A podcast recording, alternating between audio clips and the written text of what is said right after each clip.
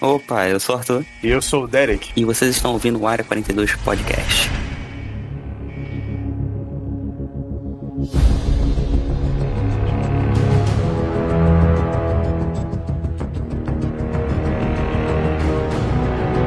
Já se passaram mais de 70 anos que o Morcegão foi criado e a gente já teve várias adaptações do cinema.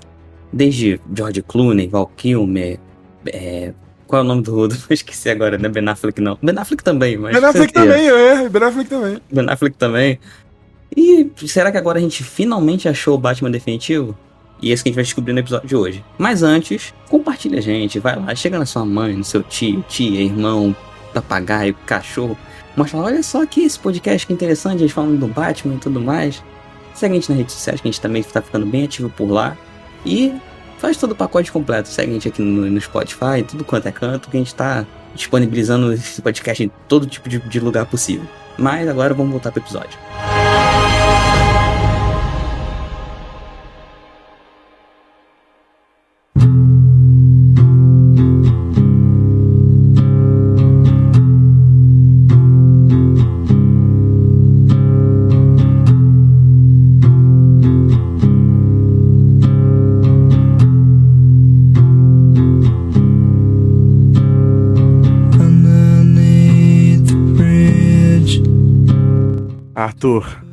Fazia muito tempo que eu não saía tão feliz de uma sala de cinema, cara. Eu acho que a última vez foi no 1917. Não o ano 1917, o filme 1917.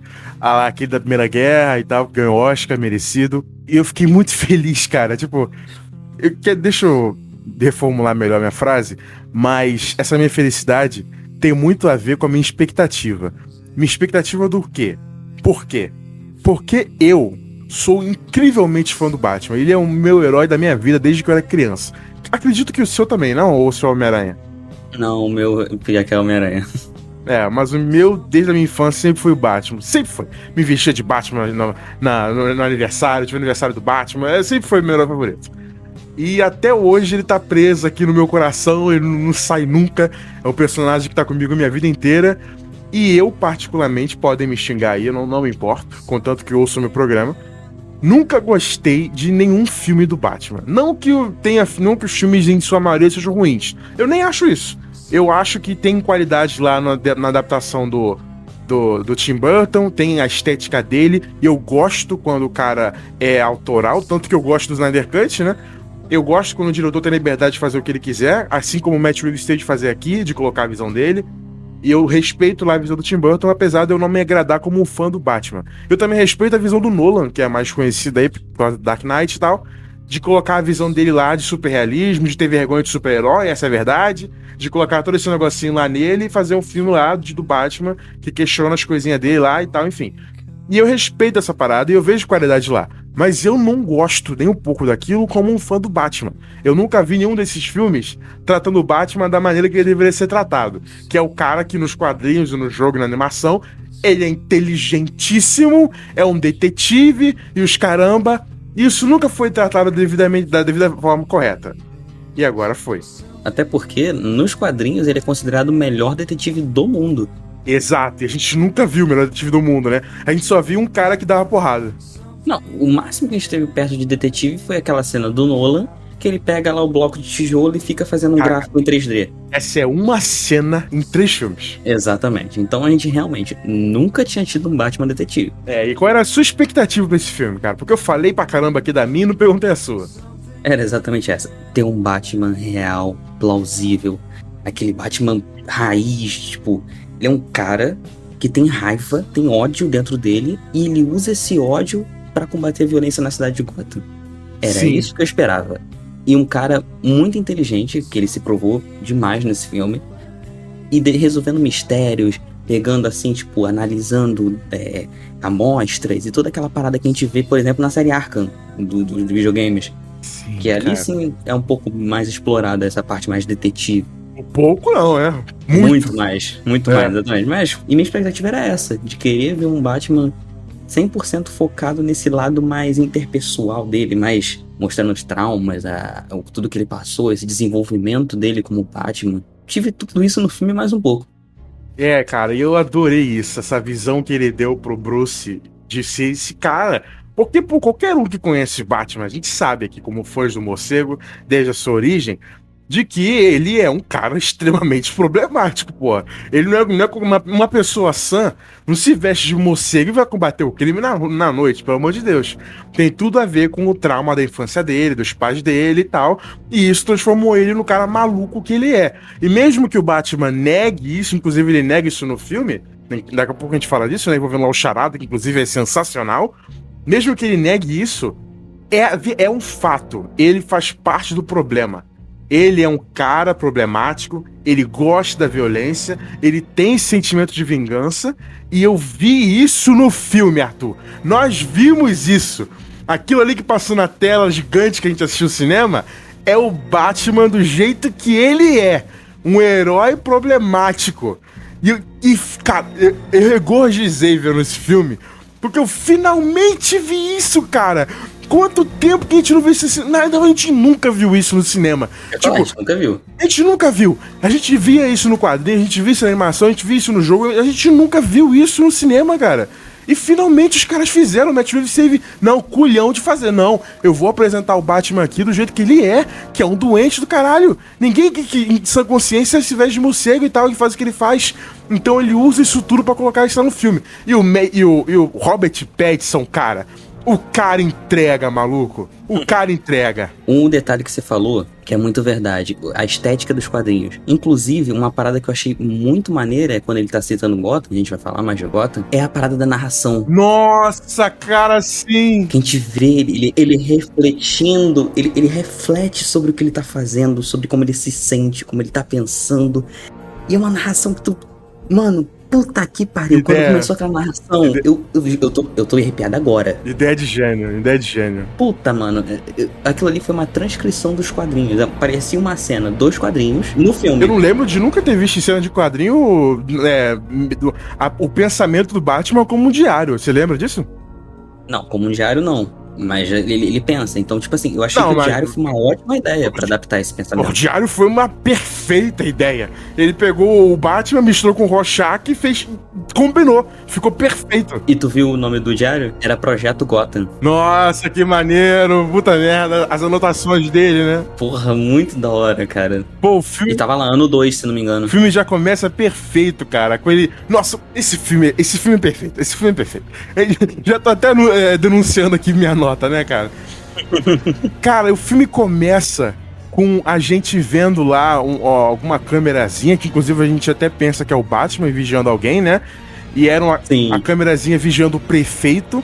E aí a gente começa a ver na televisão falando da corrupção de Gotham, falando que algum tempo atrás, pouco tempo, não foi recente, no passado recente, teve um negócio lá de ter, ter o tráfico em Gotham, e eles conseguiram pegar um, traficante, foi o maior, maior, maior feito da polícia e dos políticos de Gotham, todo esse negócio aí no passado recente da cidade.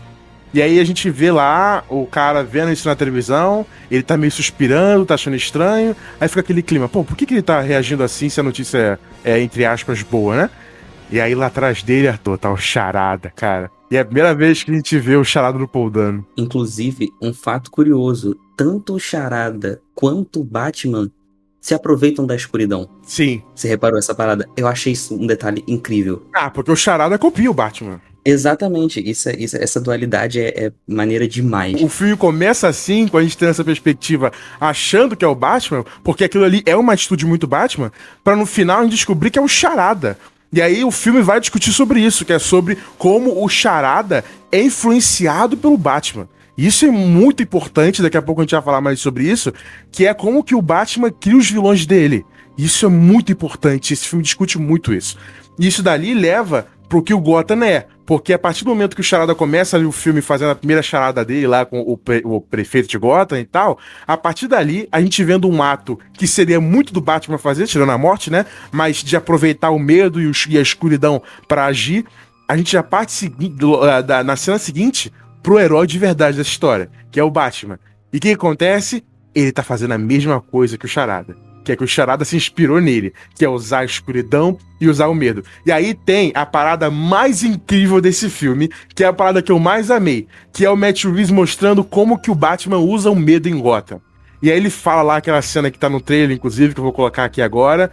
It's not just a signal, it's a warning não é só um chamado, é um aviso. Exato. E aí, cara, tem essa cena incrível que é o Matt Reeves vai colocando ali os pensamentos do Batman, ele lendo o próprio, próprio diário, e ele vai colocando ali, mostrando vários locais em Gotham onde algum crime tá para acontecer ou já está acontecendo, mas aí, quando o crime termina ou quando ele vai para começar, aí os caras olham para cima e eles veem o bate-sinal. E aí eles olham pra escuridão, Arthur. Eles olham sentem pra escuridão medo. e sentem medo, cara. E eles. Aquela cena do cara sendo quase atropelado foi magnífica. Foi magnífica, cara. Foi incrível. Aqueles caras é, é, pichando o negócio na parede, olhando para cima e correndo. Aí teve um cara que olhou pra escuridão ali do, do beco e ele correu de medo. E aí entra o que o Batman fala, porque ele fala assim: a cidade é muito grande e não tem como eu estar em todos os lugares. Por isso ele, eu uso medo. O medo faz com que ele, eles parem de agir, porque eles acham que eu tô na escuridão, mas na verdade eu sou a escuridão. Cara, isso ali, em cinco minutos de filme ele já me ganhou. Não, cinco minutos de filme já tá totalmente entregue aquela narrativa. É. Completamente. Enquanto isso, ele foi mostrando Gotham, que é, essa é a melhor Gotham que eu já vi. Desde o Tim Burton no cinema. Tô falando no cinema, tá? Porque pra mim é a melhor história do jogo. No cinema, desde o Tim Burton, a gente não tem uma Gotham tão, tão característica, tão gótica. Essa, inclusive, ela consegue juntar o moderno com o gótico. Você tem cenas em que tá um ambiente mais moderno e outros que tá completamente imergido na, naquela estética antiga de castelos e prédios. É, e ela tem muito neon, muito muito holofote, muito muitos outdoors que criam essa parada meio soturna, meio Blade Runner, sabe? Porque é essa luz sendo jogada contra a escuridão da cidade. E aí entra esse negócio de, ao mesmo tempo que tem os ricos que controlam esses outdoors, que controlam esse, esse marketing, ao mesmo tempo tem a galera pobre que tá andando no meio deles ali, com roupa fodida, todo escuro, com, com água até o joelho, porque a cidade não tem encanamento básico direito. E os prédios são muito altos, que criam aquele, aquele, aquela áurea de, de tensão, cara, que você, tem, você tá o tempo inteiro preso num lugar que, que tá controlando você, que tá pondo você para baixo. Isso é Gotham, cara. Isso é Gotham. Inclusive, quando ele passa nos subúrbios e tem a máfia, Sim. tem os ladrões lá. Aquele ladrão da mercearia, por exemplo, agindo ali bem no subúrbio, debaixo do, do trilho do metrô. Toda uma estética muito é característico, tá? não é, por exemplo, a gente olhar o Batman do Nolan que tá em Chicago. É, aquela cidade é, é muito merda, né? Então, a gente vê que aquilo ali é uma cidade que tem vida. Apesar dela ser escura, dela ser soturna, dela ter toda uma, uma alma estranha, ela tem alma. É, ela tem alguma alma. Isso é incrível. Exatamente. Essa é a diferença. E aí, voltando pra, pra cena do ladrão lá e tudo mais, a gente tem que entrar um pouquinho na máfia, que é outro aspecto que nesse filme foi explorado com excelência. E eu não lembro, pelo menos, de nenhum outro filme explorar, por exemplo, Falcone, o, os outros vilões mafiosos do Batman. Essa foi a primeira vez que eu vi. Eu digo mais, hein? Eu acho que é a primeira vez que um filme de herói consegue explorar máfia direito. Aí, você levantou uma questão, porque realmente filme de herói é sempre algo muito. Genérico. É. Não, não falo nem genérico, mas é, o que eu queria dizer era, tipo assim, algo muito grandioso. É, é sempre uma ameaça global, sempre uma ameaça muito grande, saca? O Batman não. O Batman ele foi mais pé no chão, ele é uma ameaça em Gotham. Uma coisa que a gente olha aqui pra nossa cidade, pra nossas ruas, e você vê, tipo, assaltos, corrupção e tudo mais, são coisas reais. São coisas palpáveis que a gente consegue conectar. Pô, cara, esse negócio da máfia da corrupção é o, é o Rio de Janeiro, né, cara? É, o Rio de Janeiro total, por exemplo, não gota nesse sentido. É, inclusive eu vi várias coisas ali que para mim isso é, tipo, completamente normal. Como o pinguim naquela cena lá que, que ele descobre que o Falcone é o traidor. Daqui a pouco a gente vai falar mais sobre isso, quando a gente for falar da, da investigação, né, e do charada. Mas naquele momento ali, ele, ele saca a arma no meio dos policiais e ele não é preso. E isso é normal. No Rio de Janeiro isso é completamente normal, cara. Bandidos, que é óbvio que é bandido, o cara tá com arma, inclusive, mas por algum status social de controle, de alguma coisa assim, ele não é preso. E acabou, isso é, isso é comum, sabe? Não é, um, não é um furo de roteiro. É normal, hoje em dia isso acontece. Acontece no dia a dia. Se você for numa comunidade que tenha controle do tráfico, aí você vai ver gente de moto Nossa, pra cima e pra baixo passando moto. Você mora no Brasil, você vive com isso. Um bagulho é, é, é pior que é, é outro ponto que torna o filme mais palatável ainda. A gente olha aquilo ali e se identifica, tá ligado? Tipo, pô, quem nunca ligou o jornal e tava falando, ah, prefeito é indicado por corrupção e tá sendo preso, coisa do gênero assim. E isso daí é bem feito, cara. Porque o filme podia deixar a gente perdido nisso. Muita informação ao mesmo tempo, informação que veio do passado, que veio antes do filme, a gente podia ficar perdido. E não, eu não fiquei, cara. Em 100% do filme, eu tava ligado no que tava acontecendo em Gotham, porque o filme conseguiu comunicar isso bem pra mim. Eu tava entendendo tudo. O que a galera que era corrupta, que tinha a ver com a máfia, que tinha a ver com o Falcone, que tinha a ver com o Maroni, que era um mafioso que tava na cidade, mas que foi embora por algum motivo que a gente descobre depois. Tipo, tudo isso tá muito ligado e muito bem claro na narrativa. Tipo, apesar de ser um filme de investigação que envolve coisas muito profundas como máfia e corrupção, ele consegue tratar isso de maneira muito clara. Não, ele trata isso bem claro mesmo. Inclusive aquela cena da boate com a mulher gato serviu exatamente pra isso. Ele, criou toda uma cena só pra explicar como cada coisa funciona. Uhum. Ele mostrou lá, tipo assim, olha, caramba, toda a secretaria tá vendida aqui, tá dentro do clube e tudo mais. O, o Falcone tava lá e não era pra ele estar lá, era pra ele estar preso e tudo mais. Ele não podia sair até do clube. É toda uma parada muito bem escrita, extremamente bem roteirizada.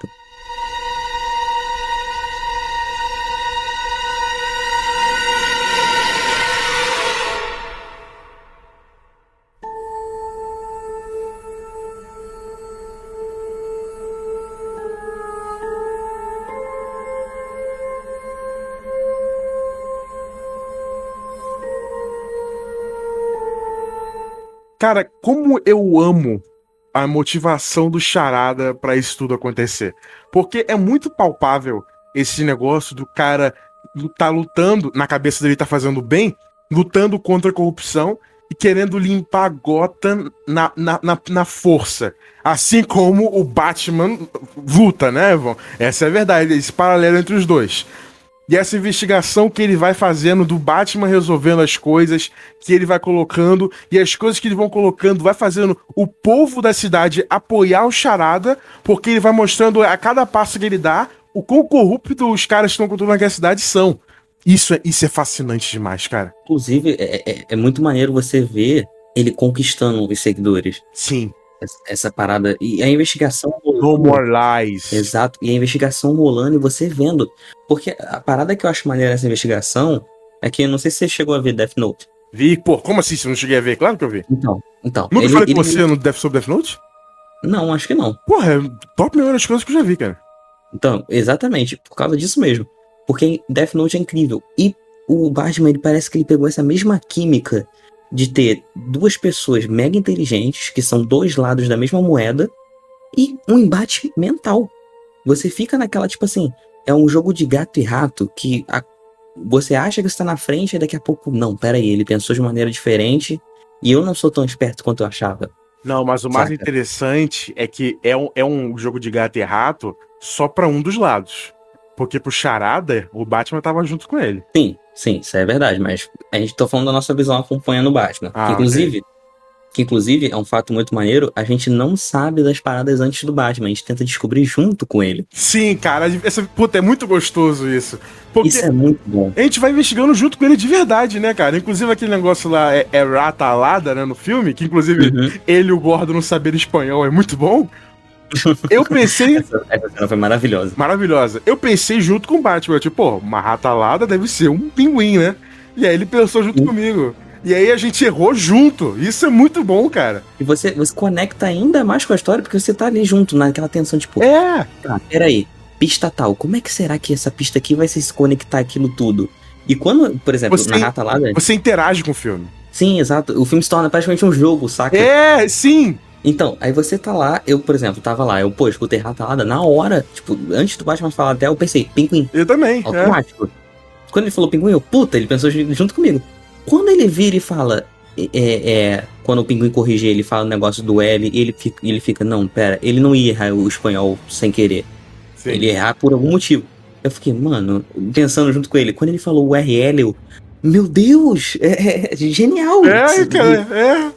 Porque você tá junto com ele ali, tipo, pensando ao mesmo tempo. E não é algo que é imersão, muito pelo contrário, é algo que te imerge ainda mais no filme. Sim, porque você, como eu disse, você vai interagindo com ele, como você excelentemente aí falou. É como se fosse um jogo. Você vai interagindo junto com o filme. E essas descobertas, elas se tornam muito mais palpáveis. Por quê? Porque você não, só, não só tá vendo, por exemplo, o que eu me incomodo lendo e assistindo Sherlock Holmes, que eu não gosto. Por quê? Porque o Sherlock Holmes é tão genial, é uma parada tão impossível, que ele encontra as soluções, ele tá sempre, tipo, 10 passos à frente do leitor.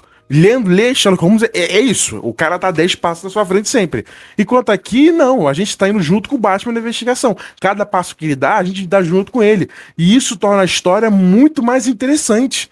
Porque você não tá só vendo um cara faz, resolver as coisas.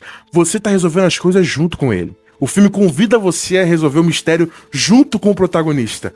Isso, cara, é um roteiro muito bem escrito. Não é qualquer roteiro que consegue fazer isso. Porque na maioria das histórias investigativas, a investigação fica na frente do, do, do, do de quem tá vendo e não acompanhando ela. Nesse filme, não. Nesse filme eles optaram e optaram assertivamente demais de botar a gente junto com o Batman. A gente se sente basicamente como se fosse um, um terceiro ajudante. Tá ali o Batman, o Gordon e a gente pensando junto. Inclusive, Robert Pattinson, cara. É, é, a gente tinha que abrir uma vírgula só para falar da atuação incrível dele. O cara é o melhor Batman do cinema. É, é, é isso, eu, é isso. Desculpe, é isso. Eu respeito muito quem já atuou, quem já atuou como Batman, inclusive o, o, o Affleck e o. Qual o nome o, dele? Paul Affleck? Paul Affleck? Não, o, o Affleck ah, tá. e o. Eu esqueci, o Bale. Christian Bale. Eu acho, eu acho que o Bale, é, em relação a cérebro, tinha sido melhor. Lógico, agora não é mais. Mas eu achava ele que de cérebro ele era o melhor. E o Affleck de, de, de combate, de cenas de ação, né? Agora, o Pattinson, ele acerta nos dois. Sim. Ele consegue ser, ao mesmo tempo que um ótimo detetive, as cenas de ação dele são gostosas de ver. Sim. Porque você vê a destreza dele, a batalha, ele, tipo, Aquela cena que ele entra no metrô e mete a porrada naquela gangue do esqueleto. The hell are you supposed to be?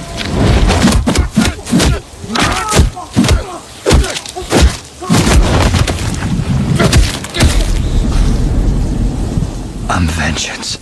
Nossa! E essa é a parada que você falou, cara, destreza. Muito, eu, eu, eu nunca entendi muito bem essa crítica dessa galera quando anunciaram o Petson eu entendo a ignorância das pessoas e não ver o, o, talento que esse cara tem. Porque tem muita gente que não acompanhou a carreira dele, que ficou só no Crepúsculo, ou até acompanhou, mas não conseguia ver ele como ele Batman. Tudo bem, eu, eu entendo não ver. meu caso, é, não enxergar o cara como um Batman, mas tipo, ah, não sei, vai que vai que vai. Mas tem gente que simplesmente achou assim, porra, ele não tem corpo para ser o Batman. Isso não entra na minha cabeça pelo fato de que o Batman, ele não é esse esse cara musculosão lutador que o cinema vendeu pro, pro público geral nos últimos 50 anos de Batman, nos últimos 40 anos. Ele não é isso. Quando você vai para as animações dele, por exemplo, tem aquela animação incrível, que eu esqueci, eu sinceramente esqueci o nome, mas ela era muito boa, eu vi quando eu era criança. Onde o Batman, ele não era gigantão, ele era mais, ele era mais magrinho, mais esguio.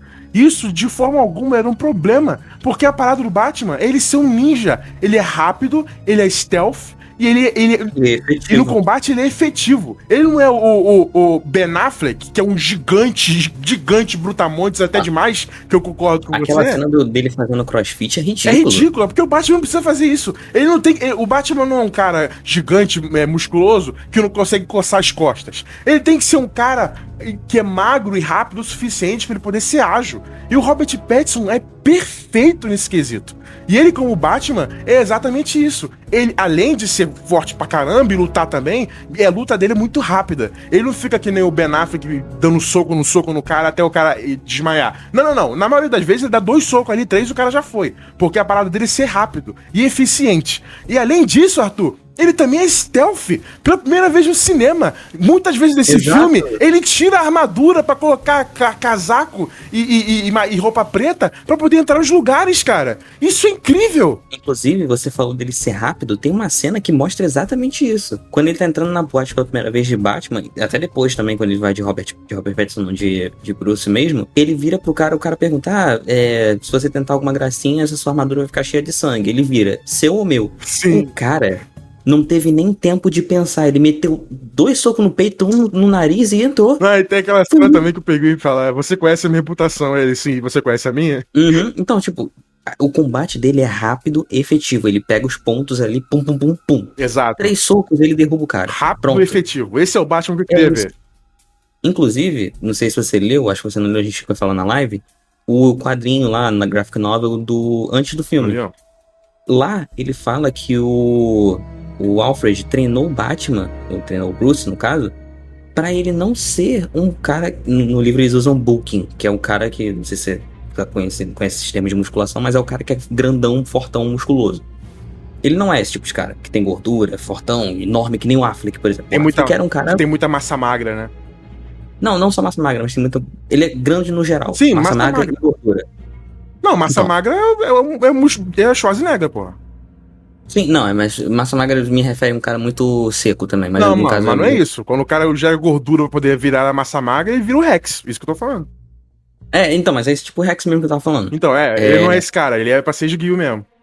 Exatamente. Ele é pra ser Gio e não tão forte quanto o Affleck. Exato. Sacou? Uhum. E no livro eles falam exatamente isso. Ele não treina pra ser forte, ele treina pra ser efetivo, Pra ser um cara magro, atlético e ter força suficiente pra aplicar os pontos de pressão lá no, no inimigo e matar ele, matar não, né? Derrubar Vai ele derrubar logo. ele. Então, tipo, eu acho esse detalhe incrível, porque eles em nenhum momento pensaram em, tipo, não, a gente vai fazer um cara, um herói fortão. E ter uma parada maneira, porque, cara, já chega de heróis, todo herói ser aquele brutamonte grandão. Tem heróis que não precisam. É, o Batman, pô, tem um histórico já de não precisar. E finalmente a gente viu isso, né? A gente vê o cara como ele deveria ser mesmo. Porque, porra, se o cara combate à noite, e- cara, ele combate Gotham sozinho, sem ninguém ajudando ele, com uma porrada de bandido armado e tal. Porra, o cara precisa ser rápido. Ele não pode ser um brutamonte que nem o Ben Affleck que, que dá soco na cara e grita. Pô, ele tem que ser um cara ágil. E é isso que a gente viu. Isso aí que você falou. E outra parada também do Robert Pattinson, além dele entregar a fisicalidade, ele integra a interpretação, cara. Porque o cara conseguiu passar ali esse Batman, esse Bruce Wayne, esse Batman freak, esquisito. O Batman, ele é um cara que se veste de morcego e vai combater o crime, cara, por causa de um sentimento de vingança. Tipo, não tem como esse cara ser normal da cabeça. E o filme deixa bem claro que não é. Com o diário, com ele ficando e vigiando a Selina Kyle lá. Ele fica mó tempão, cara, observando ela trocar de roupa, falar com não sei o quê, nananã. Aí ele fica olhando pros outros. Ele age estranho quando ele tá de, de Bruce Wayne, porque ele não sabe agir com Bruce Wayne. Ele é só uma criatura da noite, como ele fala no início do filme. No- é, do- é, dois anos de, de noite em Gotham me tornei Cara, animal um animal noturno. E é isso que ele é. Ele não sabe mais ser uma pessoa, ele virou um bicho. Eu amei ver isso. Inclusive, tem duas cenas que exemplificam totalmente o que você falou dele ter se tornado um bicho Quando noturno. ele esquece que tá de, de Bruce Wayne, né? Exatamente, a gente comentou em live isso. Tem a cena que ele vai av- avançar pra cima do Falcone e ele esquece que ele tá de Bruce. Sim. Ele só se lembra quando o Falcone vira pra ele e fala: Ora, ora, se não é o príncipe da cidade. Ele, ele dá aquela travada, sabe quando você toma aquele susto? É, é, ele olha pra, ele olha pra baixo levemente, tem, tem sol nos É. dentes. Então, ele toma um susto, ele trava assim, ele, puta merda. A gente percebe, né, na- na- no, no olhar dele, inclusive, o olho dele, mesmo quando ele tá de máscara, atua perfeitamente. É, ele é perfeito. Ele trava, ele trava e ele fica tipo, puta merda, eu não tô de Batman, não posso agir dessa forma. E outra é aquela quando ele sai, encontra o Alfred, ele tapa assim o sol, bota o óculos escuro dentro de casa. E tu fica tipo assim, mano, faz total sentido esse cara passar a noite inteira virando madrugada. Cara, eu tô com. Puta, Arthur, eu tô gravando sorrindo aqui, cara. Eu tô com um sorriso no rosto, cara. É São cenas, sabe o que é foda? É. São essas duas cenas, essas duas cenas são incrivelmente simples e curtas.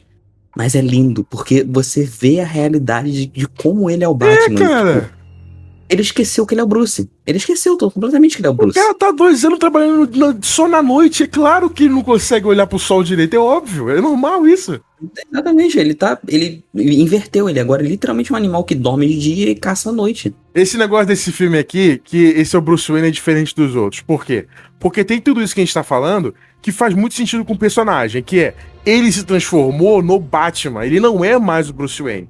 E aí tem uma parada de, de, por exemplo, a, a prefeita vai lá falar com ele, ô Bruce, você podia ajudar não sei o quê, ou qualquer outra pessoa, quando ele vai encontrar o Falcone, e ele não sabe como agir.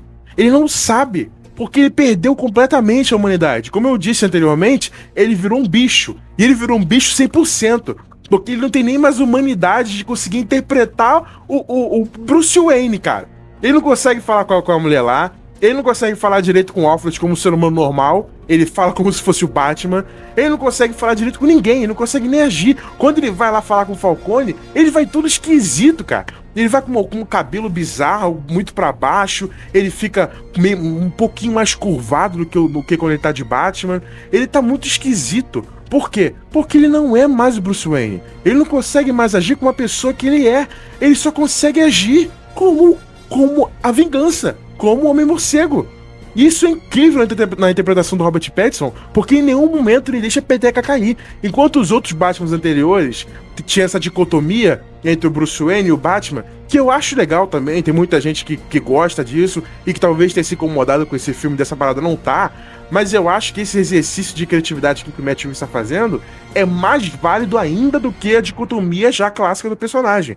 Porque se o cara tá trabalhando dois anos na noite, ele não tem vida, brother ele não tem vida. Ele tá sempre trabalhando à noite para dormir de dia, para poder agir de noite. Ele não é mais Bruce Wayne. Então ele não conseguir disfarçar a parada dele ser o Batman, e de quando ele tá como Bruce Wayne, ele fica sempre frustrado, falando baixo, não sabe como agir, é porque ele perdeu isso. Ele não é mais isso. Então essa dicotomia entre ah, o, o, o, Bruce Wayne, maneirão, que vai em entrevista, que pega mulher, que compra restaurante, que compra hotel na cidade, que a gente viu lá do Nolan e nos outros Batmans, que compra carrão, que é o bilionáriozinho imbecil para poder disfarçar do Batman, enquanto à noite o Batman é o cara serião, não sei o que a gente conhece.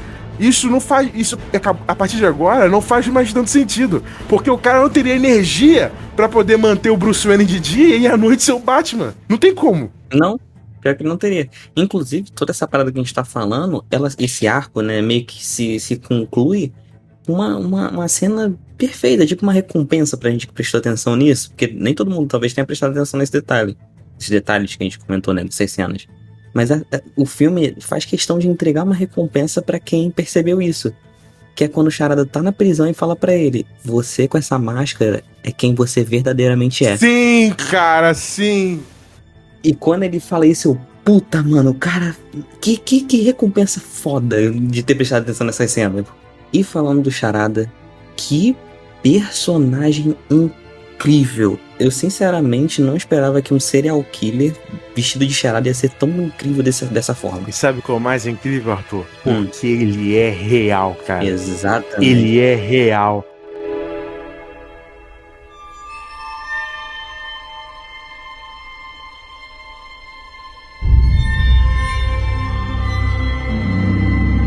Esse filme aqui, a personalidade do Charada, ficou bem onde eu esperava que fosse. Tanto que desde o início do filme, inclusive eu já vou falar aqui logo, Arthur, teve uma galera que não gostou, uns amigos meus, de grupos diferentes, inclusive, que falaram mal porque chegou um ponto que, quando o Charada se revelou lá na prisão, né? que eles viram que o cara, ele era um meio maluco, que não falava nada com nada, que gritava, que era meio explosivo, e eles ficaram decepcionados. Mas, caralho, eu falei assim, vocês viram o mesmo filme que eu? Desde o começo ele agiu assim.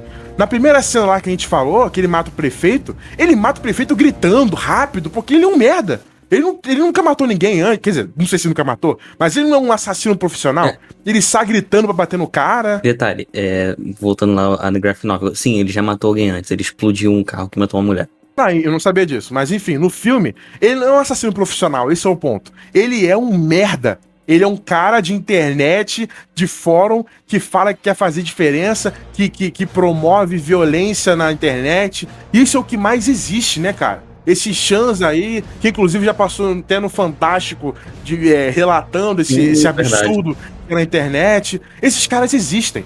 E o, e o Matt Reeves encontrar esse vilão do Charada, retratar ele com a mesma personalidade dos quadrinhos, que é esse cara impulsivo, que acha que ele é superior a todo mundo, e sempre que ele vê que ele não é tão inteligente assim, ele fica com raiva e frustrado, que nem uma criança, ele colocou isso no filme e ele encontrou algo real para colocar o charada, incluir o charada. Isso é incrível. Então, essa parada dele ser explosivo e tudo mais é, é muito verdade. Porque você vê esses extremistas hoje em dia que fazem live no Facebook, no, no Instagram, mas ah, vamos invadir aqui o Capitólio, por exemplo.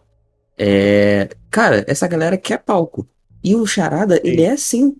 Quando o Batman vai lá e fala, tipo, ah, seu plano tá frustrado, não deu certo, você não conseguiu, ele fica maluco, ele, ah, não sei o que, ele começa a gritar, ele, ele, não, não, não, tem que dar certo, tem que dar certo.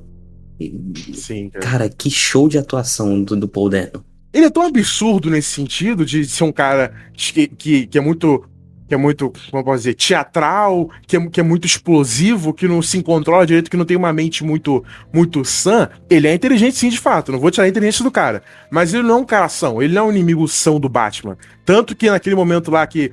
Que inclusive aquela cena incrível no funeral do prefeito, e entra aquele cara lá naquele carro DOA, é Dead on Arrival, né? Morto uhum. na viagem que aquele cara sai com uma bomba no pescoço e com uma carta para o Batman. E aí quando o Batman chega lá e ele tá no telefone falando com o cara, o cara que tá com uma bomba no pescoço, né? Que era um, um, um, um cara lá corrupto, um, político corrupto, ele começa a falar, tipo, por favor. Era o delegado de segurança, né? Assim. Ele começa a falar, por favor, tira essa bomba de mim, não sei o quê. Aí o Charada, ele perde controle na gravação. Ele tava falando todo mansinho, né? Gostando da fama que estavam dando para ele. Aí quando o cara começa a falar, ele grita: Não! Cala a boca você, você merece isso! Você sabe que merece! Ele perde controle muito fácil. Isso é um charada, né, cara? Ele não é um, um cara que a, a, a, galera tava esperando erradamente, não sei por que tava esperando isso. Ele é esse cara explosivo que a gente conhece nos quadrinhos. Ele é, o charada ele é muito egocêntrico nos quadrinhos. Ele Sim, quer, muito. Ele quer que as pessoas vejam a charada dele, tentem resolver, que ele fique famoso e tudo mais. E ele é assim no filme. Ele conseguiu, hein? E uma parada maneira desse filme aqui, né? Ele ganhou, né, cara, no final? Sim, exatamente. Caraca, e eu falei, eu tava cantando essa bola há muito tempo. Eu tava falando.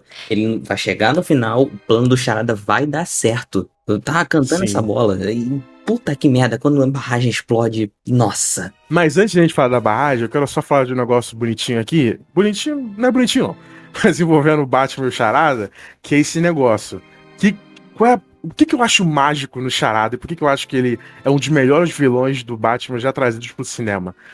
Porque ele demonstra a maior falha do Batman, que é ele inspirar o medo e não a esperança. Uhum. O medo pro Batman, ele deve ser uma ferramenta contra os bandidos. Só que ao longo do filme inteiro, inclusive no começo, é bem, bem mostrado isso, ele é uma parada de medo para pessoal de Gotham também. As pessoas têm medo dele também. Ele tava lá batendo nos caras lá no metrô, salvando. Quando ele foi salvar aquele cara que eu agredi ele, na verdade chegaram até a agredir um pouco. O cara não vê o Batman como um salvador. Ele fala: não me machuque. E isso estava presente no filme desde o começo. O Batman, ele parece que não se tocou nisso. Inclusive, a fotografia desse filme também mostra isso, porque o Matt Reeves no filme inteiro, né? O filme ele é muito desfocado. A câmera sempre fica focada no primeiro plano, enquanto o segundo e o terceiro estão sem foco nenhum. Isso é até um pouco estranho, eu acho bonito visualmente, mas eu demorei um pouco para me, me adaptar no filme. E eu não acho que isso tá lá só por preciosismo do diretor. Eu acho que isso tá lá para mostrar a própria visão do Batman. Porque por ele estar tá nesse início de carreira, inclusive ser muito falho, em falar muito aberto as ideias dele, de querer expor que ele é fodão, como falando da, da Celina Kyle, para mostrar que, ah, eu, eu vi a tua. Eu fiquei investigando a sua vida, eu vi lá o seu, a sua cartinha, eu fiquei vendo de longe você e sua amiga. Tipo, só para mostrar que ele tem esse conhecimento, né? Como um jovem arrogante que ele é no começo de carreira. E ele também não consegue ver algo além, tipo, ele não consegue pensar, pelo menos não por enquanto agora, algo além daquilo ali. Tipo, ele acha que ele tá fazendo bem, só bateu de bandido e acabou. Sendo que não. No final do filme ele descobre isso. É o Charada que muda isso, inclusive. Mas até lá, a visão dele é extremamente limitada. E quando ele vê que o Charada só começou a agir por causa dele, aquilo ali mudou o personagem na hora, ele cara. fica se perguntando o tempo todo a partir daquele momento que, tipo, será que eu tô ajudando ou será que eu tô piorando a situação? É, e quando o Charada fala, ah, você, a gente foi. Inclusive o Charada pensava que ele era aliado dele, ele não sabia que o Batman uhum. era, é, é, era contra ele, né? Ele falou, ah, finalmente, viu no, todo o trabalho que a gente fez junto. Aí o, o, o Batman, não, a gente não fez trabalho nenhum junto. Aí, aí o, o, o, o Charada entra em loucura, né? Que é o que você falou, ele é arrogante, ele não aceita estar tá errado. Quando ele viu que ele estava errado sobre o Batman, ele enlouqueceu, né? Ele começa aquele Ave Maria. Exato, exato. E aí mudou o Batman naquele momento, né? Porque ele pensou assim: caraca, esses caras maluco que faz parte desses fóruns de internet que ficam falando que vão fazer, mas não fazem porque são covardes de merda. E ainda bem que são covardes, porque se fossem corajosos, iam colocar as ideias de merda deles no mundo de, de verdade, iam ferir pessoas reais. Esses caras eles só precisam de uma inspiração, Arthur. E o Batman foi essa inspiração pro Charada. Ele tinha todo esse ódio dentro dele, essa, essa vontade de fazer alguma mudança, de limpar a gota na visão de deturpada dele, que é matar todo mundo, mostrar a corrupção e matar violentamente os, os corruptos e tudo mais. E ele só começou a fazer isso quando ele viu que o Batman agiu ele, pô, se esse cara pode agir, por que eu não posso? Exato. E o Batman, ao invés de motivar os inocentes, ele motivou um assassino, cara. Existe, existe toda uma, uma, uma, teoria, inclusive isso é real, no mundo real mesmo, as pessoas estudam esses negócios, de o, o herói influenciar o vilão. De, na verdade, não é o vilão que nasce primeiro, é o herói que nasceria primeiro.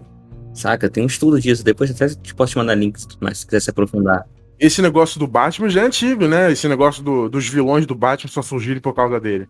E esse filme foi o primeiro. Eu não sei se foi o primeiro. Talvez se eu fizesse uma análise aprofundada dos filmes anteriores, eu poderia dizer que já tinham lá. Mas eu não lembro do Batman sendo o catalisador de outro vilão dele em nenhum dos filmes anteriores. Eu não lembro, pessoalmente. Também não. O mais próximo que a gente teve, eu acho que foi o Coringa do Heath Ledger. Não, não foi. Ele, ele não entrou por causa do Batman. Não, mas ele, tipo assim, mas ele, ele tá ali pra mostrar que, que o, o Batman não pode vencer o caos, saca? Não sei. Eu acho que ele tá mais lá pra mostrar que as pessoas no final podem estar erradas. É, também tem essa, essa, essa interpretação. Aí vai, vai, vai variar da forma de, de enxergar o Coringa. Mas, Sim. no resumo geral, esse filme é bem direto ao ponto. O Batman que gerou esse problema. Isso é lindo, né, cara? É, porque. É lindo como uma interpretação de personagem. Ele mostra uma, uma moeda de duas faces, cara. Tipo, por um lado, tem o bom. Que, na real, se a gente para pensar, o Batman não é nem tão bom assim, porque, cara, ele é um cara que usa da violência e tudo mais. Se a gente fosse olhar virtudes, né? Então, tipo assim, eles são meio que duas moedas. Duas moedas não, é duas faces da mesma moeda. Os dois usam a violência, os dois querem melhorar a cidade. Só que um usa os métodos que o outro não aprova. Ah, mas o Batman ele faz diferença boa, pelo Não, menos. então, exatamente. Essa, essa é a questão. Mas só que no, no, psicológico do, do Coringa, Coringa não, do Charada, essa é a parada, tá ligado? É, e eu gostei do Charada mostrar que, tipo, a corrupção em Gotham. Inclusive, cara, esse negócio. Puta que filme foda. Cada vez que ele avança, menos esperança eu tinha sobre Gotham. Não sei você. Não, também tava nessa vibe. Tipo, caraca, a cidade inteira tá vendida. Porque, tipo, um, o único exemplo bom que, que, que os caras tinham na história, isso na história do filme como um todo.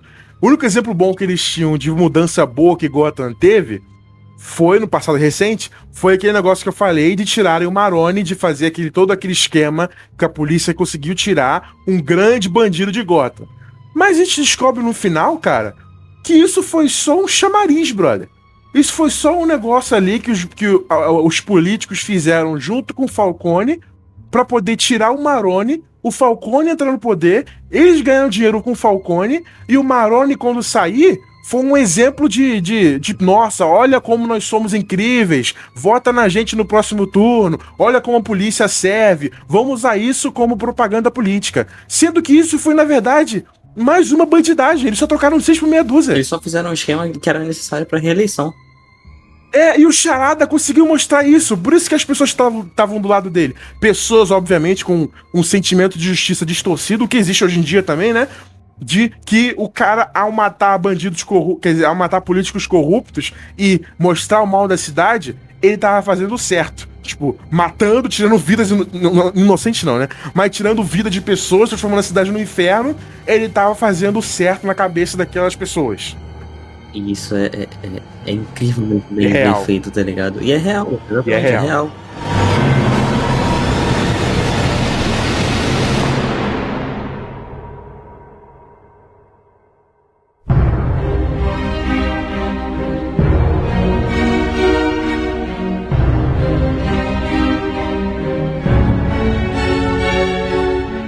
E, e, e, o negócio da esperança que você falou, eles vão tão fundo nesse ponto que eles chegam até a botar a família Wayne na reta. Sim. Eles, eles ameaçam até a família Wayne, porque, tipo assim, mostra que até o próprio Batman, que, tipo, era para ser esse símbolo de, tipo assim, não, as coisas dão para melhorar, até ele por trás tá manchado, saca? Eu adorei a forma como eles trabalharam ali a morte dos Wayne. Deixa eu usar um exemplo aqui bom para ver se você concorda comigo.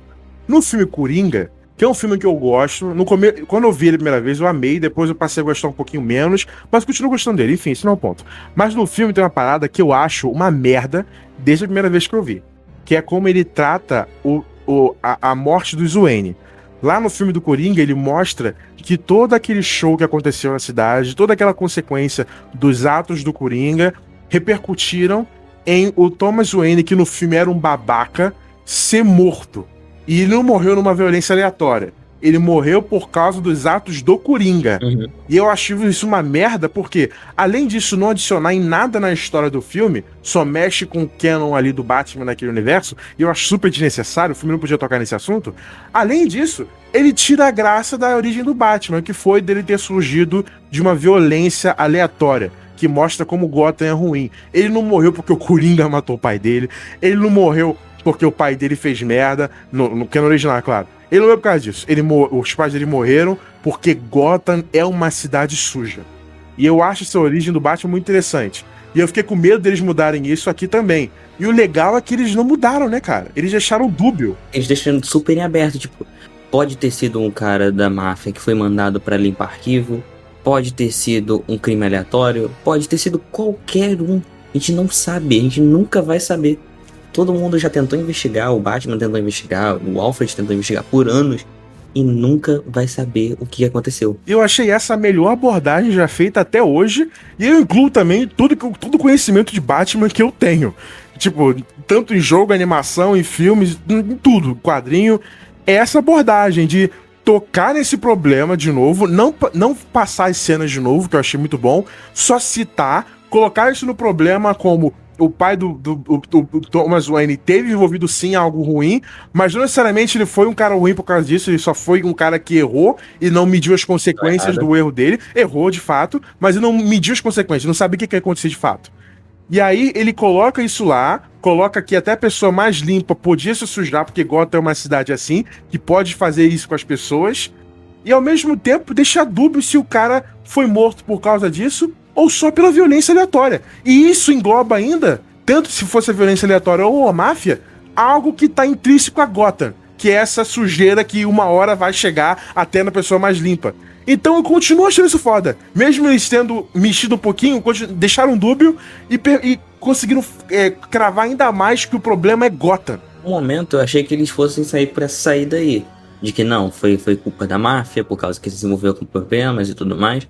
Mas não, quando, quando torna duplo, putz, é isso que. É assim que tem que ser, tá ligado? O Batman não necessariamente precisa ter um, um, um, um alvo, saca? Tipo assim, não, foi aquele cara ali que matou meus pais. Não, mano. Tipo, é a cidade. Não importa. Exatamente, foi a cidade. A Gotham matou os Wayne. E, e Gotham, por ter matado os Wayne, gerou o Batman. Sim, isso é muito bom, cara. Isso é muito bom, cara. Cara, exatamente. Tipo, a própria corrupção de Gotham e a, e a sujeira de Gotham trouxeram uma pessoa que vai limpar essa sujeira. É, é, mano, é poético. Obrigado, poético. Matt Reeves, obrigado.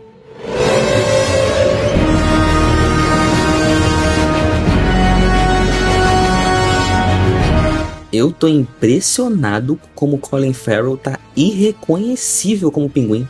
Ele mandou muito bem mesmo. Cara, ele tá numa atuação sinistra, ele tá impecável. Eu vi ali, eu não conseguia ver o Colin Farrell. Mas olha, ninguém ali ouviu o ator, eu, eu tava vendo realmente o papel. Mas o Colin Farrell tava se destacando, porque ele é um cara que, a princípio, seria um personagem qualquer, de poucas cenas, mas o pouco que ele apareceu, o carisma dele, a atuação dele são impressionantes.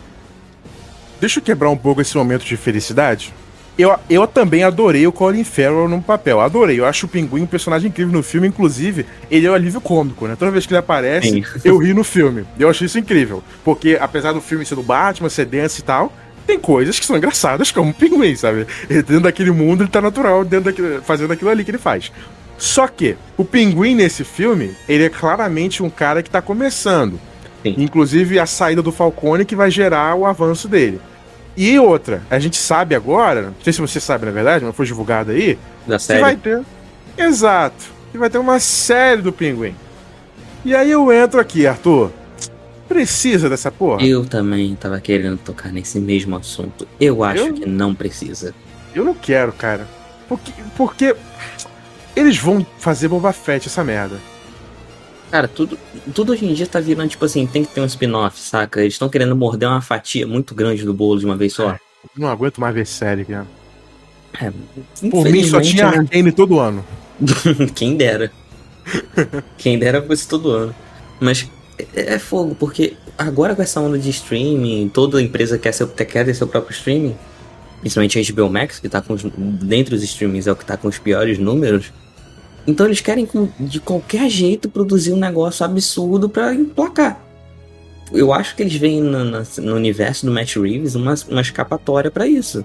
Que nem foi, por exemplo, com o Pacificador. Só que eu Pô, acho mas... que é estragar a perfeição que teve no filme.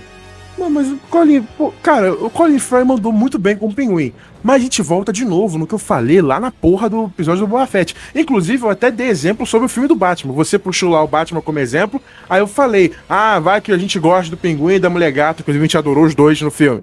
Aí a galera vai pedir uma série do Pinguim, uma série da Mulher Gato. E não vai ter nada a adicionar. Beleza, a série do Pinguim vai ser sobre ele tomando a máfia de Gotham. Mas caralho, primeiro, eu não quero ver isso em uma série. Eu quero ver isso no filme. Eu quero que no Batman The Batman 2, que tem que ter, eu quero que ver o Pinguim crescendo. Eu não quero. Eu não quero ter que ver uma série do Pinguim crescendo para saber que ele tá crescendo. Eu quero ver isso na porra do filme.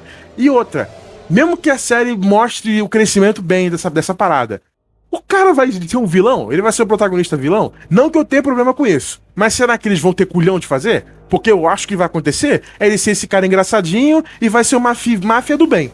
Vai, ah, eu controlo o crime aqui, mas vamos tentar fazer uma parada mais legal pro povo, ah. não sei o quê. Porra, eu acho que sim, cara.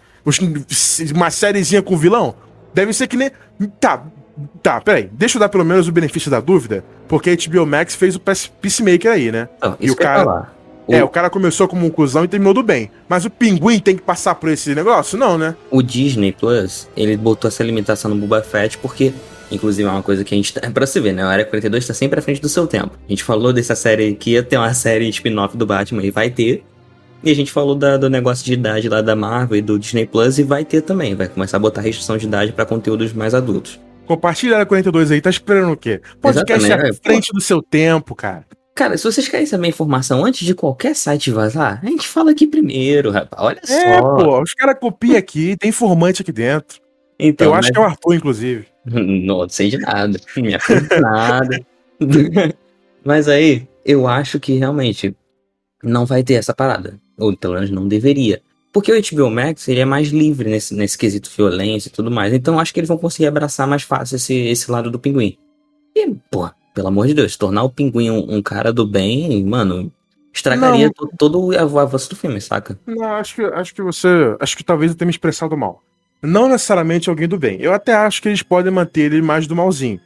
Mas provavelmente, por, por ele ser o protagonista da série, podem transformar ele não num, num herói, mas sim num, num meio que anti-heróizinho. Tipo, o cara ainda é um cuzão, mas ele ainda tem escrúpulos. E eu acho que o Conhecendo o Pinguim como eu conheço, é um vilão clássico já do Batman de longa data, se tem uma coisa que o Pinguim não tem é escrúpulos. E o protagonista de uma série, para ele não ser um cara odiável que a gente vai querer assistir, ele tem que ser um cara, no mínimo, com algum escrúpulo. E eu não quero que o Pinguim tenha escrúpulo, eu quero que o Gurin seja um cuzão. É por isso que eu quero que ele seja vilão, não um cara que tem uma série própria, entendeu? É, eu realmente vou dar o benefício da dúvida porque eu acho que HBO Max é, um, é uma, uma tela em branco, saca? Eu não consigo ver um padrão nas séries.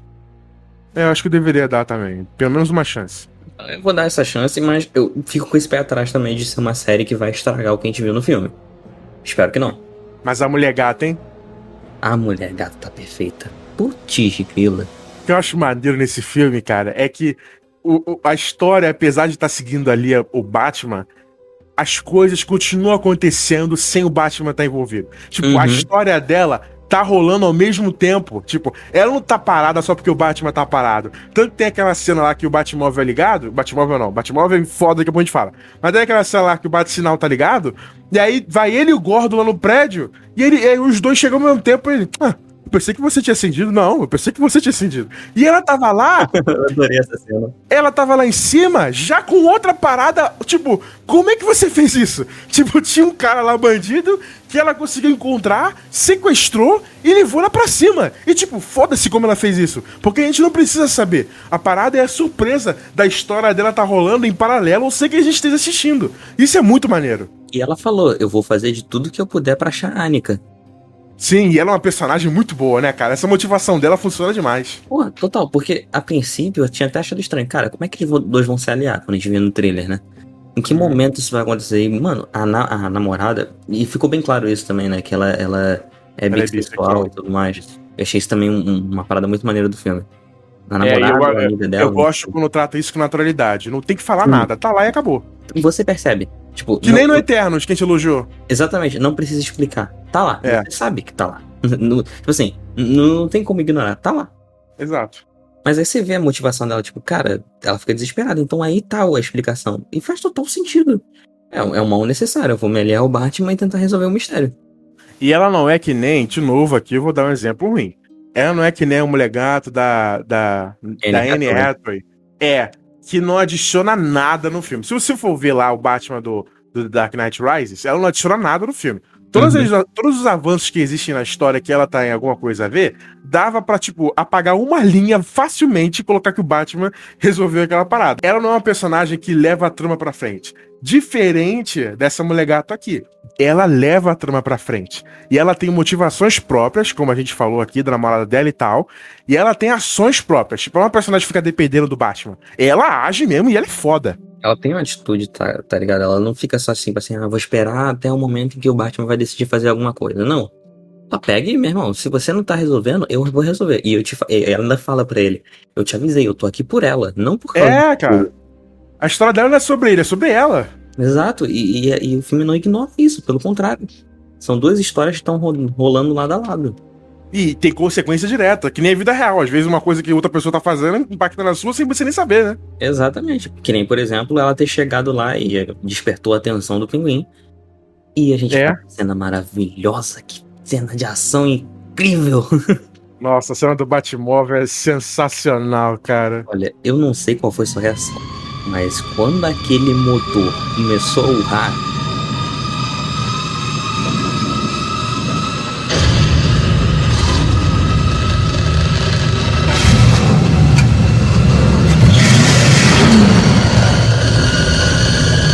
Eu meu gritei. irmão, eu arrepiei todinho. Eu, eu agarrei o braço assim da minha namorada deu.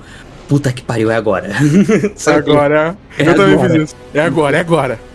Foi tipo, mano, quando ele começou. E, e- e sabe uma parada que eu também achei maneira? De, primeiro eu tinha achado estranho. Mas depois eu parei pra analisar, eu, não, faz um puta de um sentido isso aqui. O momento em que ele dá aquele trancozinho pra frente, saca? Uhum. Minha namorada comentou comigo, tipo assim, ah, eu achei meio broxante, porque, pô, ele ficou fazendo todo aquele alarde e depois deu só aquele tuf pra frente. Porque, pô, realmente, mas depois que eu parei pra pensar, mano, sabe sabe o que aquilo ali parecia? Hum. Sabe quando você vê um touro raivoso e ele só dá aquele susto, tipo, ele só, mano, eu vou, saca? É, ele- é muito um animal raivoso querendo avançar. Esse Batmóvel é pra dar medo nos caras. Sim, que cara, que. Nossa, ele Olha. é imperdoável.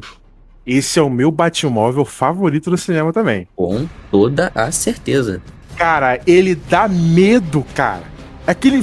sai fogo de dentro dele de vários lugares diferentes. Lá do motor, ali da frente sai fogo. Ele é um carro parrudo. Ele não é gigante, mas ele é parrudo, ele é resistente pra caramba. Aquela. Eu não sei o nome disso. Aquelas partes de trás dele que são mais- um pouco mais avantajadas pra lembrar um, um carro de morcego, sei lá. Ah, tá, tá. É a saia do carro. Isso, a saia do carro. Ah, tô aí, técnico de carro. a saia do carro e ele vai andando e cara. E, e o maneiro dessa perseguição, Arthur, é que ela é no meio da, da, da, da confusão de carros. É como se fosse o Batman em São Paulo. Sim, inclusive isso leva a cenas incríveis, porque você vê o Coringa desesperado entrando na conta. Pinguim, pinguim, pinguim. Não falei pinguim, não? Falou Coringa. Ah, falei Coringa? Achei que você falou É. pinguim. Mas você vê o pinguim entrando na contramão, fugindo, tentando bater em caminhão pra derrubar o cara. E, e é- é- tá acontecendo enquanto a cidade tá rolando ainda. E aquele desespero dele é real, né, cara? Tem uma porra de um, de um, de um furgão gigante. Furgão, não. Tem um, um carro poderoso atrás de mim com um psicopata lá dentro. Inclusive ele fala isso quando ele dá aquela explosão, ele te peguei, seu psicopata de merda, não sei o que. Cara, É, tá de dentro do fogo, cara. quando a cena fica em câmera lenta, a gente vê ele saindo de dentro das chamas. É, tá aqui, é pra, é, pra, é pra regurgizar, cara. Sabe quando você liga no, no Animal Channel e vê um leão avançando numa, num- num- numa Uma vítima, gazela. numa presa, numa Uma gazela? Foi exatamente o Batmóvel. Mano, o Batmóvel caiu e ele vem como se ele fosse um bicho raivoso querendo dilacerar a vítima. Nossa! Quando o carro dá de cabeça pra baixo, o pinguim fica olhando pra ele, a gente vê um morcego de cabeça pra baixo, né? Que é a visão clássica. e ele andando devagarzinho. E outra parada aqui, ainda bem que a gente chegou nesse negócio, o andar do Batman, o cara. Som, o som do coturno. Nossa. Exato, o filme inteiro fica construindo isso. Toda vez que ele anda, todas as vezes, o som do passo dele é forte, é pesado, cara. Por quê? Porque esse cara é, é um Batman, caralho. Ele tem que passar isso, cara. O andar dele, tum, cutum, cutum, cutum, andando na direção, faz o cara ter medo, cara. E é isso que é foda, cara. Ele vai andando na direção do pinguim devagar, com aquele passo pesado, pro cara ficar ligado. Zica, vai, vai aumentando até ela explodir. A música explode uma hora, ela vai avançando, avançando e uma hora. Pá, pá, pá. Nossa, que. Ah, não tem como não amar o Batman desse, não tem como, não tem como, cara.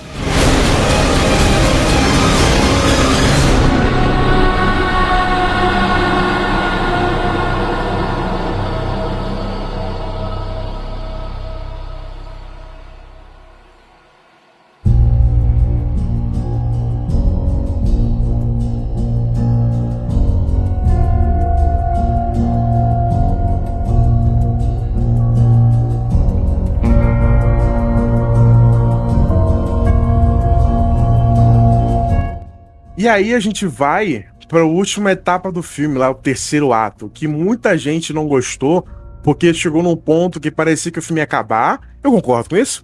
Uhum. E aí o, filme entra numa nova, tipo, não, não, não, tem outro problema aqui. Mas eu não, não acho ruim, porque eu, eu tô acostumado em filmes de investigação, e eu fui nessa vibe de ver um filme de investigação, onde no final você descobre, não, o plano do cara era maior, aí vem outra parada. E outra, é um filme de super-herói também. Então, eu, eu, eu, não entendo a crítica de no final ter um plano mirabolante do Charada envolvendo algo grande com Gotham. Tipo, eu não fiquei decepcionado, inclusive se tivesse mais duas horas de filme eu ia ver. Eu tava eu, feliz. Eu queria que rolasse mais filme, na real. É, quando chegou naquele momento, eu, caraca, que ótimo, vai ter mais filme. Eu quero ver mais. Eu tô com essa sensação até agora. Eu queria voltar pro cinema e ver mais 5 horas ah, de é, Eu vou ver de novo. Semana que vem eu vou ver de novo, vou dar um jeito. Mas aí vocês tomam uma parada maneira, porque realmente. E, e sabe o que, que me lembrou? Watchmen.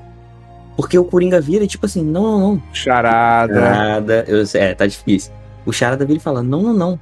Você acha que você me interrompeu? Mas já tem muito, muitos planos rolando por trás com gente que você nem sabia que estava envolvida. Você, você, não é tão inteligente quanto eu achei que seria. É, no, quando ele fala essa frase, Ai. Dá, pra, dá pra sentir a decepção do charada, uh. cara.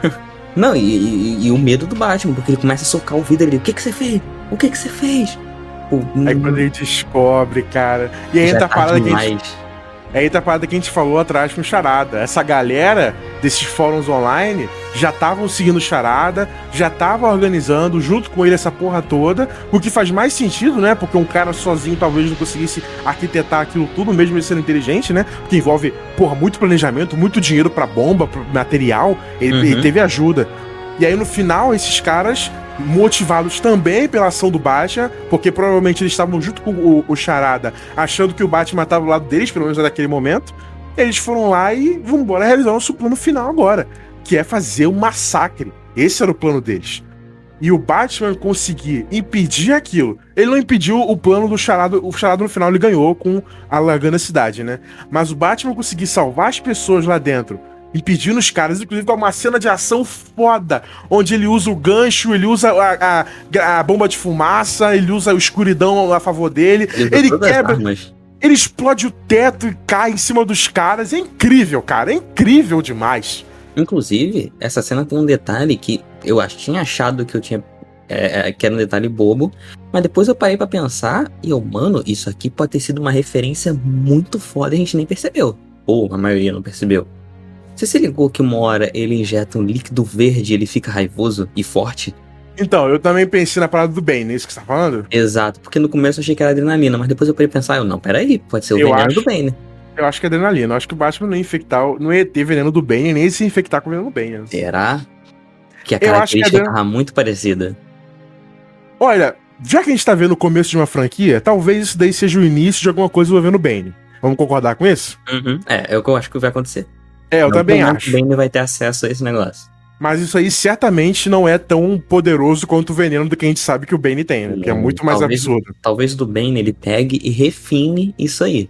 Exato, que do bem é muito mais absurdo. Mas enfim, eu também peguei isso daí na hora. Mas eu, eu continuo achando que é adrenalina, mas se for para desenvolver isso daí para virar algo do bem, eu fico feliz também.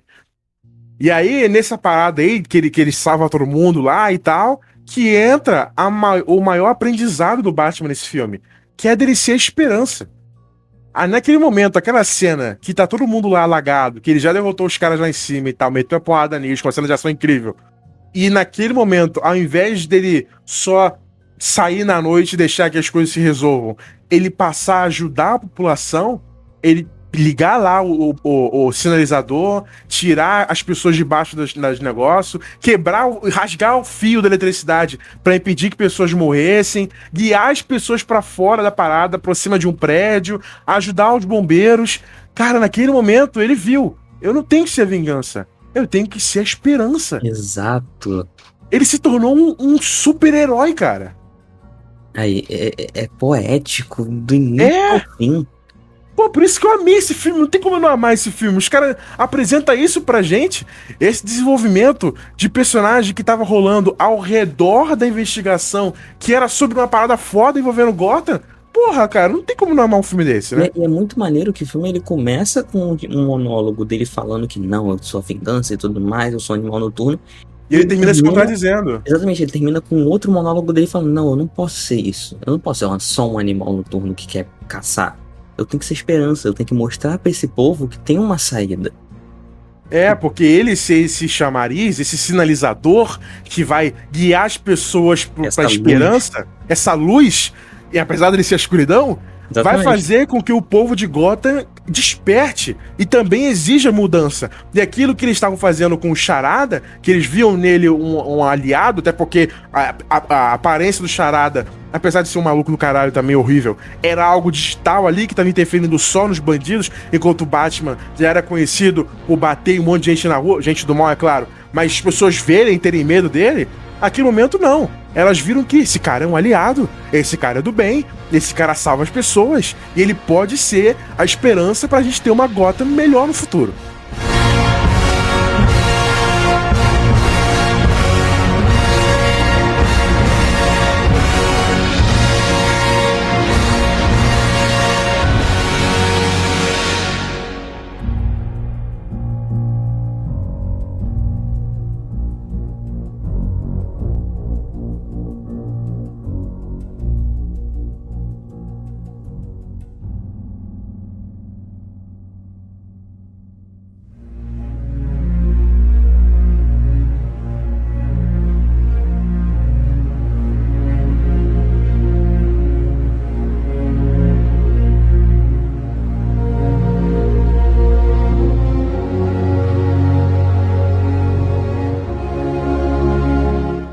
Depois dessa paixão todo, esse rio de amores que a gente derramou pelo filme, chegou a hora da provavelmente muito óbvia nota que a gente vai dar para ele.